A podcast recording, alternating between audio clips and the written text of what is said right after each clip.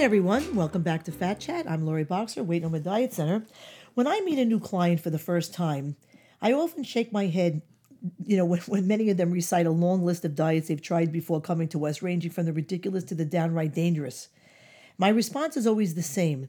I tell them if that they're not ready to commit to a lifestyle change and they'll be unsuccessful with me as well. I mean, I can't, you know, I can teach clients everything I know, but I can't go home with them, I can't shop for their groceries, and I certainly can't cook for them.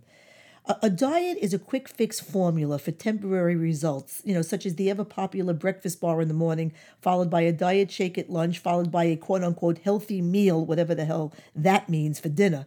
And, and that kind of eating supposedly will not only get people to lose weight, but will sustain them for the rest of their lives. I mean, come on, get real, people. I mean, if you're overweight or obese, losing weight should not by itself be the focus. When people only focus on losing weight, I mean, they're usually less concerned with how they do it, and they only care about how fast they can do it, and too often how cheaply they can do it.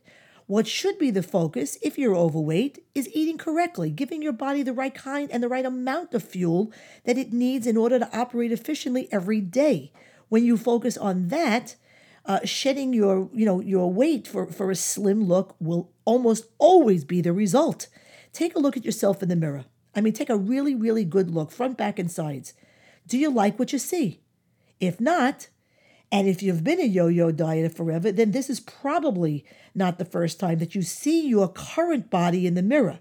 And how many more times in your life do you want to see that body? Aren't you tired of looking at this? Aren't you tired of looking at it? I mean, the only way to get off the dieting roller coaster is to make a commitment once and for all to not only change your eating lifestyle, but to modify your mind as well. You know, the saying goes that a fat body begins with a fat mind, and it's true. You must be committed to changing habits which are extremely ingrained. Difficult to do? Yes. Impossible to do? Oh, absolutely not. If you're overweight, I mean, say the following out loud I'm either going up or I'm going down, but I'm not staying the same. And you won't.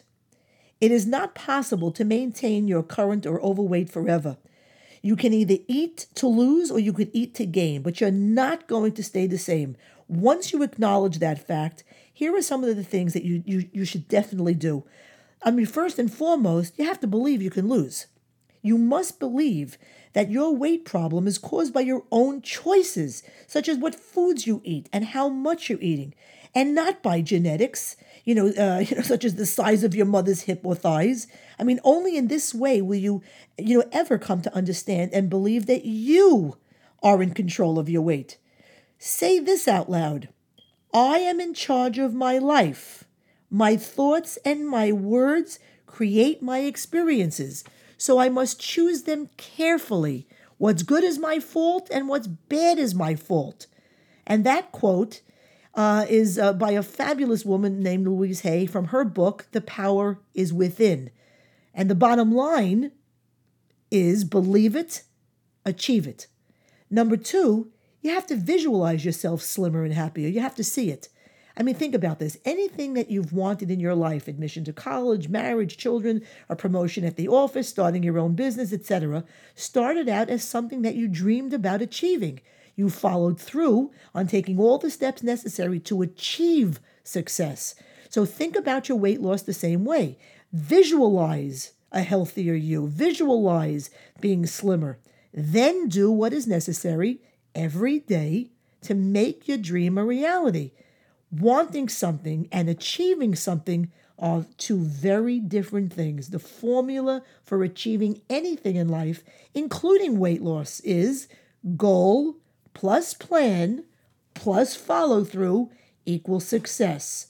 Goal, plan, follow through equals success. The third thing I would say is try to look at healthy foods in a new light entirely.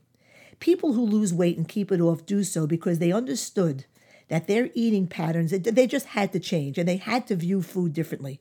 They educated themselves about better nutrition and they made a commitment to enjoying healthy, lower fat foods, less sugar and sodium in their lives. So stop dividing foods into, you know, good for me and bad for me categories, okay? Think of food as fuel for your body and try to shift the focus to nourishing your body, feeding it well, and not on dieting. Even, even a simple shift in perception like that can help you curb your tendency to overeat and to make better food choices. Uh, the next suggestion is to concentrate on short term goals for long term success. If you have a lot of weight to lose, that long term goal at the present time, at this current day, seems daunting, overwhelming, and, it, and really unattainable. And I get it.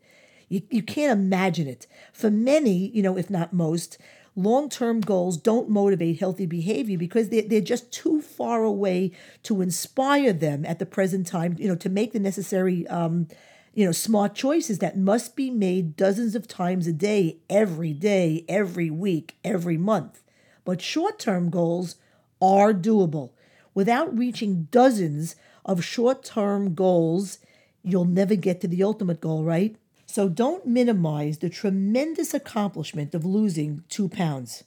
Time passes very quickly, and before you know it, all those weeks of losing just two pounds or just one pound will add up. I mean, think of it. If you lost even just a half a pound each week, at the end of a year, you'd have lost 26 pounds.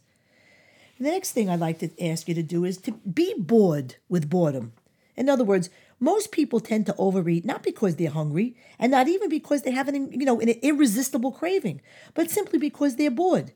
Recognize the tendency and next time don't head, you know, for the cookie jar or the bread basket. Instead, head for the front door. Get out of the house.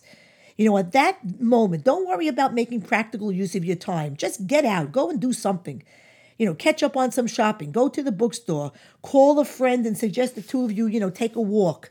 Go through your to do list, and we all have them, let's face it. You know, your to do list of things that you haven't had time to do, you know, like clean out the closets, balance your checkbook, et cetera, et cetera, return a few phone calls. Just start doing something. And the last point I'd like to make is this, and this is really important, folks talk nice to yourself.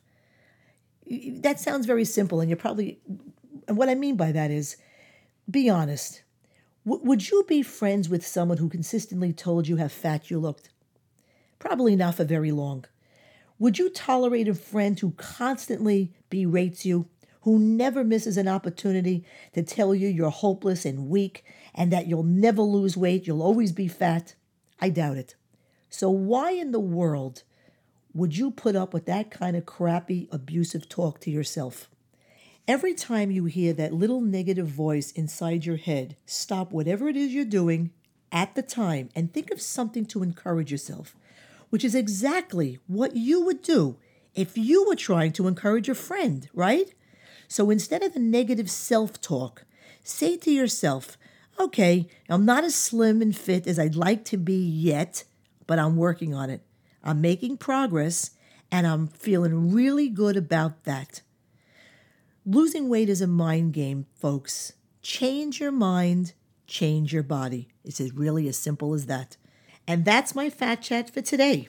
If you have any questions or comments about this week's podcast, email me at info at fatchatpodcast.com or message us at Facebook or Twitter at Wait No More DC. If you'd like to keep up with all the good stuff we do and info we provide, visit us at waitnomoredietcenter.com and sign up for our free monthly electronic newsletter.